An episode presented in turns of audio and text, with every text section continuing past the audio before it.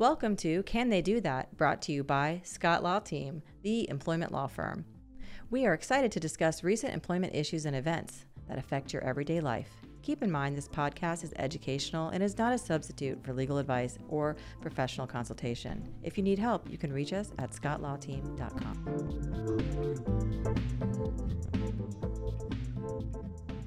Hello, everybody. Welcome back to Can They Do That? This is Rachel Kelly, Marketing Director, joined by Cathleen Scott. How are you doing, Cathleen? Good, doing great. Glad to be here. Of course. So, today we have another interesting topic that we're going to be talking about, and I'm going to lead it in with a little bit of background, growing some context.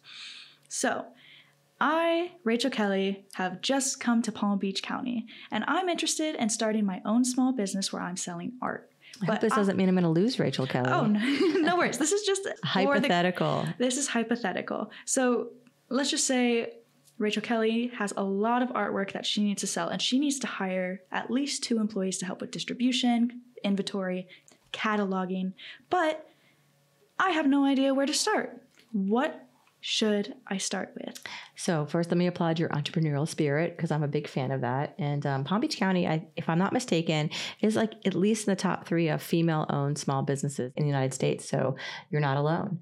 Um, and as an employment lawyer, I mean, I think I've been doing this now 20 four, six a year, something, who's counting.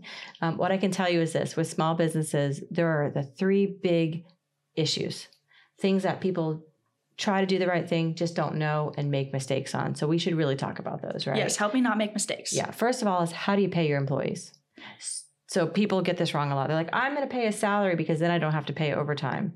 That, more than anything else, might be the most common myth in employment law. So okay. just because you pay a person a salary doesn't mean that you don't pay them overtime. What qualifies for somebody to not have overtime? So over four, you have to actually work over 40 hours in a work week. And a work week is a seven day period. Typically it's Sunday through Saturday.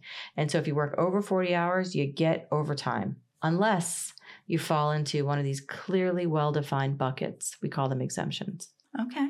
People selling your art for you, probably not going to fall into those exemptions. So, um, maybe think about how you're going to pay those folks. Hourly is best for non-exempt. Usually, there are exceptions. Um, that way, every hour they work, they get paid. And if they work 41 hours, then they get paid time and a half. Now, what about breaks for those employees? So, Florida follows federal law. There are no rules about breaks, um, meaning you don't have to give a break. Oh, okay. Interesting. Yeah. But so, if you do give a break, you can't deduct for it. Okay, so it has to be a paid break. Unless the employee is completely at rest for at least 20 minutes. Okay. Do they have to be on premise, off premise? Is there any ruling about that? I think personally it's a good idea for them to be off premise because what happens, they're sitting and then someone walks by and goes, Hey, did you get this done? Or they grab a phone call or something happens. So they're not, they're interrupted. And so if they're not completely at rest and uninterrupted, um, then they get paid for that break. Good to know. Good to know. Now, what about the second issue that we run into? Well, the second most common myth about people is so someone comes and they complain about something, and people are like, this person is not a good fit. Let's fire them. Because usually when people make a complaint, employers get angry. So don't get angry. And don't fire people because they make them. So the, the knee jerk response to someone raising an issue is thank you. Someone employee comes to you and says, the blah, blah, blah, blah, blah, this happened. The response is, thank you for bringing that to my attention. Let's look into it. It's not, this person is not a team player. Let's get rid of them. Because that would be retaliation, which is the most common lawsuit filed in the United States under the employment law context. So you don't want to retaliate against people for raising concerns. Okay. And now let's go into the third issue. The third issue is a lot of people think that when you go to terminate an employment relationship, there has to be something in writing. It's a common question that I get, usually from the employee who says, I got terminated, but they didn't give me anything in writing. And so in the state of Florida, where we are, there's no requirement that you give anything in writing. And the other myth is that you don't need a reason to terminate somebody. So often people say to me, I didn't get anything in writing, and they can't just terminate me for any reason, can they? But yeah, the answer is yes, they can. And so we're what, what's called an at will state. So if an employer decides you wore a blue shirt, we don't really like blue shirts, we're going to fire you for wearing a blue shirt, as preposterous as that is, you can fire an employee in the state of Florida. No discrimination claim. Right, because it's about being blue, wearing a blue shirt. It's not about anything that's a protected category. Now, just to clarify, if that shirt had some sort of supportive if that shirt supported an organization or a belief, Hmm. would that border? Well, it would depend on the size. So, in your hypothetical, it's this is Rachel's art sale shop. Um, there's only two employees. So, the discrimination laws in our state only kick in if there's 15, one five or more employees. Okay. So, kind of an interesting thing to know. So if you were looking to have a handbook written Mhm. and it's zero to 15, it's different guidelines. Whereas if I suddenly had a boom in business, I was getting a ton of requests or commissions, whatever that's happening, and I suddenly need to have 20 employees. Would I need to revise my handbook? I would think I think every employer should have a handbook if possible. I think the type of handbook that you have, if you have a smaller business, zero to 15 or zero to 10, maybe, um, is a different kind of handbook than if you have more than that because it's a different type of workplace. And the reason for the change and the difference is the larger the employer, you have more of an opportunity to have a department that can handle complaints or a department that can handle like human resources. Small businesses, you know, under 20 employees say they don't really have the ability to have a robust HR department and people wear multiple hats. So, you know, the person who's the comptroller might also be the one that, you know, takes HR complaints or does the onboarding of employees. So we have to be practical about that. But I think it's an excellent idea to have a handbook, no matter how big or small you are, because it gives you an opportunity to tell the employee what is your mission statement. And when you're a small business, people want to come to work and understand why. Why are you in business? Well, we're here to make sure that individuals understand their employment law rights. That's a pretty good reason to be in business, right? And so our handbook is we're in service to our clients. And so when people come to work here, we try to instill that in them. You know, we want them to be in service to our clients. So being client centered, having core values, putting those things in writing, giving employees kind of the rules of the road, it's really important. Now let's talk about some other benefits of handbooks. Let's just try list five. What are the top five benefits for an employer to have a handbook for their business? We've already talked about mission statement, core values. Yeah. What are some other good reasons? Notice. And what I mean by notice is you don't want people to be f- asking the question when an event is happening and not have rules of the road. We close for this hurricane. Do I get paid? Well, it's not in the handbook. So having a handbook to address issues kind of gives people a place to look and look ahead and kind of know what's going on before the event happens. For example, I I don't know what to do. I got injured last night. How do I call out sick? I'm just going to text my friend who works there. Well, if you don't have a procedure in the handbook that says when you're sick and you can't make your shift, how do you call out? So, notice is really important. Also, not everybody thinks the same way, right? So, what you might think is the way to do something, what the employer might think is the way to do something, don't always intersect, right? So, putting it in writing, having rules of the road on how to call out, how pay raises are going to be handled, you know, what to do in the event of inclement weather, and there's so many more. I mean, what to do if you're injured, what to do if you, you know, had uh, someone passed away in your family and you need bereavement leave. So setting those things out in writing gives the employee a place to go to. Um, a lot of employers make the mistake of not giving their employee access to the handbook. They give it to them when they sign the first day of employment, and then they don't ever give them a copy of it. So they don't have a place to go back and be like, hey, what does the handbook say about this? Where do I complain? I feel uncomfortable. This happened. I'm not sure. How do I handle this? So it, it tells the employee a couple of things who to go to, gives them notice of the policy, and it kind of outlines like who's in charge of what so they know how to handle it. So, is a handbook the only thing that I would need for my company that I'm starting? Well, so a handbook is a good place to start, but I would also recommend um, taking a hard look at the type of employees that you have. You might also want job descriptions. So a job description is something that outlines kind of more granularly the like what that person is expected to be doing, but also like the skills. So, and sometimes the physical requirements are a good thing to put in a job description, right? Because let's say somebody, God forbid, gets injured, they they they come to work they're like, "Well, I can do this job on crutches." And if the job description doesn't say that you need to be able to like stand on your feet for so many hours a day, then you don't want to be having that discussion for the first time when somebody was injured. You want the physical requirements laid out. So a job description does do that. Also, whether they get overtime, if they're exempt slash non-exempt, is usually in the handbook, excuse me, in the job description. And so that's a good thing to have. Another document to think about is what is your business? So in your example, people are selling all this artwork that you have, but are they selling it to your contacts that you've made through your developments in the art world? And you wouldn't want them to leave with that kind of trade secret or industry standard information, right? You'd want that to protect that. And so maybe you look at do I need a in some type of non-disclosure agreement. When I have people working for me, do I want them to, to agree to keep my secrets and to keep my confidences so they can't just go across the street and work for somebody else and sell their artwork using all of your contacts and who to sell it to? Interesting. That's good to know. Good to know. Now, are those things workable documents? in terms of yeah i mean they're pretty simple to but the, the idea is let come to an employment law firm have a consult we can kind of diagnose what you need and usually in one visit we can figure out what the documents are and they're not fairly onerous to draft now i do have a question so say that i started this business and 20 years go by i still have my original employees from the first day that I started. They You're are doing loyal. something right. I know. Let's just I'm following all the rules, all of the guidelines. I'm following suggestions from this podcast and I am 20 years in business with the same employees. nice. I had some files with them. I had the restrictive covenants. Is there a chance to revise them or update them with the changing times? Of course. So when you're the boss, when you're the queen and you're you you know you're the employer, then you can change your policies as needed and you should. You should update, evolve. Like right now, um, in employment law, we're basically having like employment law emergencies every couple of weeks because the law is changing so much. Um, employment policy is set by federal law. It's an organization called the National Labor Relations Board, and they enforce um, a law called the National Labor Relations Act. And so things like what can be confidential in a workplace? Can I prohibit what my employees say on the internet through social media? Things like that are constantly shifting, changing. And so in this last year, we've seen a ton of changes. So uh, you should always be updating your handbooks and your policies. Do you feel like there's a specific time in between each? I think once a year is a good idea. Um, I think in between changes of guard in terms of political parties in power. So the president's party in power, currently the Democrat, they get three of the five seats on the National Labor Relations Board. That's good to know. Yeah, and so then the board can kind of lean towards democratic policies.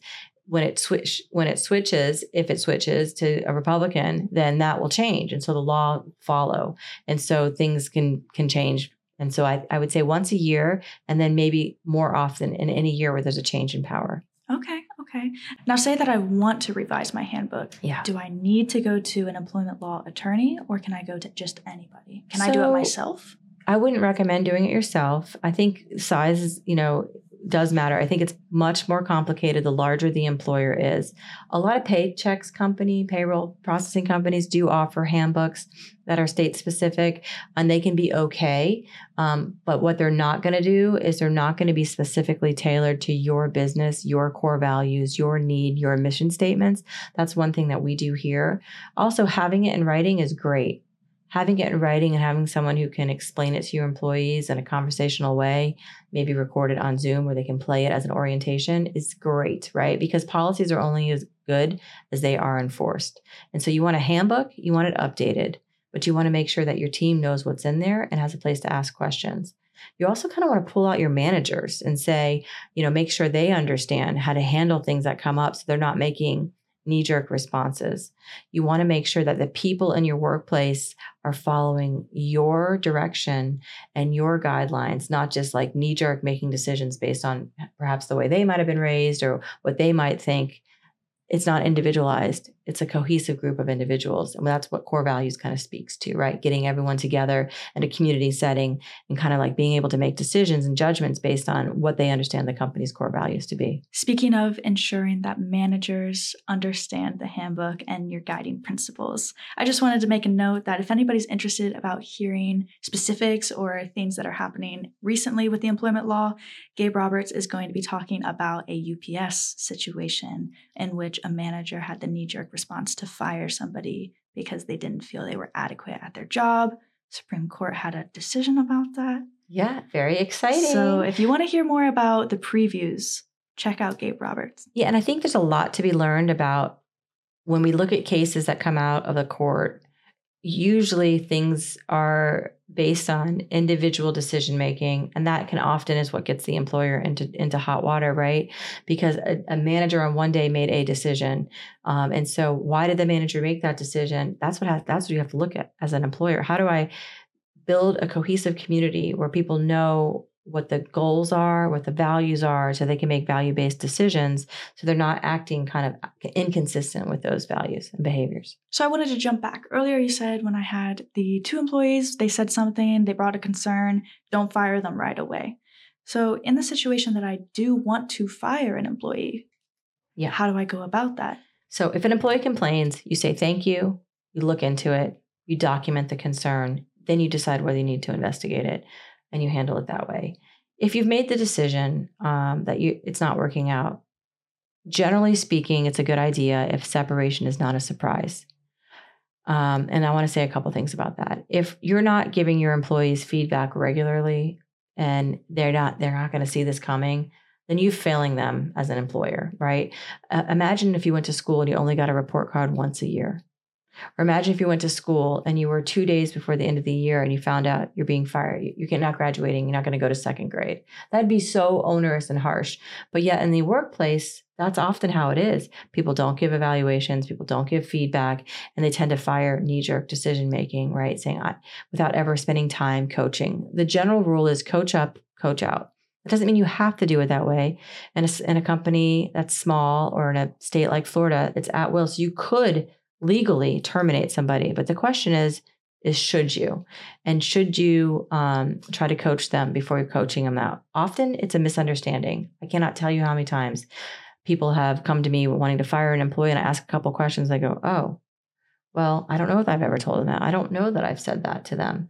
And so uh, there's a great book. It's called The Four Disciplines of Execution. And it talks about if an employee doesn't know what a good work week looks like, if you haven't set the metrics, then you've failed them. The system should support should support a good employee. And so what that means is if, if just because you don't like the behavior, um, that might be a reason to fire someone if it's serious behavior, right? If it's fraud or theft or egregious conduct, fine, get that person out. When, there's a saying when so, when somebody shows you their true self, believe them and get them out. But what I'm talking about is, you know, the sort of it's not a good fit. The employer really needs to take some inventory. Have they set the employee up for success? Is there any type of training? Has there been coaching? Has there been some type of metric they haven't met? Have they identified the issue and give the person an opportunity to respond? Sometimes people just don't know what the expectations are or they have a misunderstanding about what your expectations are. And so if you haven't articulated that well, they might be thinking, I'm doing all of these things. How could they not think I'm doing my job? But the thing, the one thing that the employer is monitoring and cares about is the one thing you're not doing. And so sometimes there's just not a disconnect. There's sometimes there's a disconnect between that. Okay. So would you recommend severance agreements, having those drafted up before mm. entering business? So if you're truly going to terminate and not do the coaching route, what I would always recommend is like step back and be like, is this relationship really salvageable or not salvageable? Because firing is expensive in terms of the time and investment that you've made and so make sure that you're making the right decision by by severing and have you sat down and coached it's also disruptive. All your employees feel it when someone else loses their job they all go, Ugh, am I going to be next? And that creates an insecurity amongst the workplace. So just make sure it's the right fit. Also, people like to work at a place where they think it's fair. So if the employees don't understand what that person did to lose their job, they're now going to have their tentacles up. So it has an effect as a ripple effect. But if you've if you've looked at it, you've warned, you've coached, you've still decided, despite all those things, I'm going to terminate. Um, you can consider a severance agreement. A severance agreement I use and recommend for high risk terminations somebody's in a protected category, they're pregnant, somebody's recently complained, you're worried about retaliation, somebody you just know isn't going to go quietly and you're worried that they're going to like run outside and tell anyone who will listen how horrible you are. So you're worried about reputation. If one of those things tracks, then yeah, a severance agreement is a document that an employee signs saying, I won't sue the company in exchange for money. Okay. Now, talking about handbooks, should the handbooks include something about termination? I would think that only like it's different for every employer, of course, but usually a handbook, the thing that you want to say about termination is that you can be terminated and then kind of outline some of the more obvious reasons why so there's no surprises. But you can't like identify every potential cause of action or claim. Um, but yeah, it's a good way to like say um, what will result in termination. It's also a good place to tell people that you're going to strive to engage in what's called progressive discipline, which is like for minor infractions, you'll be warned. For more serious, maybe a written warning or suspension, and then a final warning and then termination. And that's more of a paper trail saying, hey, we have tried to deal with this issue. Hey, Mhm. we have tried to have solutions. Ultimately, it came down to didn't work out. So there is no basis for this came out of nowhere. This is Right. discrimination. This is yada, yada, and you do it for your to protect the employer from claims sure but you also do it so that you establish a workplace where people have a general understanding that fairness rules so that people aren't just walking in every day fearful that they're going to lose their job. If you create a culture like that then you're going to have people operating out of fear. It really is top down so like if people are afraid every day they're going to lose their job then they're going to make mistakes because they're operating out of fear. And that's something i think employers need to know need to hear. So, after I've consulted with my attorney, Cathleen Scott, I am now running a very successful business that has a very proficient and constantly updated handbook. I have my specific and tailored job descriptions for the specific roles. I've clarified whether or not somebody should be salaried. I'm not incorrectly paying my employees, and I'm constantly thinking about where to go next. All thanks to coming to the Scott Law team. Now that we're wrapping up, is there any other things that we want to say regarding handbooks and whether a handbook can benefit the workplace? I think having written rules are so helpful, right? It's sort of like an ounce of prevention. Um, people might not want to spend the time and energy identifying how people should be paid, but there's so many issues that happen. You asked me at the beginning of the episode about common mistakes and issues, and we talked about um, overtime. And I, I'll tell you that it's still it is very very common. I mean, employers with an intent maybe to do the right thing just don't know how to pay people um, properly, and so I always make the joke. I'm like Geico, 15 minutes can save you thousands. Um, but just today, earlier today, I had a consultation with an employer who was, well, I pay them a salary and then I give them this bonus. And I said, well, is the bonus based on anything particular? Yeah, it's based on these criteria. And I'm like, okay, so it's a non discretionary bonus plus a salary in a position that's not exempt. So does that person get overtime? And they, the answer is yeah, they do. And it's a complicated overtime analysis because you have to go back and calculate their their regular rate based on the bonuses that you're giving them. So I know that this employer wanted to do more for their employees and set up a structure to incentivize them and that was where this was born out of. But you also want to make sure you're doing it in a way that doesn't get you into hot water later. And so that violation of not paying overtime to those employees is going to be back wages for 2 years doubled plus all their attorney's fees and costs. And that's going to be a lot more than the bonus was initially. So sometimes taking the shortcut really does Mhm. result in a long, long battle. When it comes to pay, terms, and termination, don't guess. We can help you get it right. That, we're going to wrap up this episode. Thank you so much for joining us, and we will see you next Thursday on the next episode of Can They Do That? In the meantime, feel free to check out our social media at Scott Law Team, and if you ever feel like you need some help with your employment issues, feel free to call our office at 561 653 0008.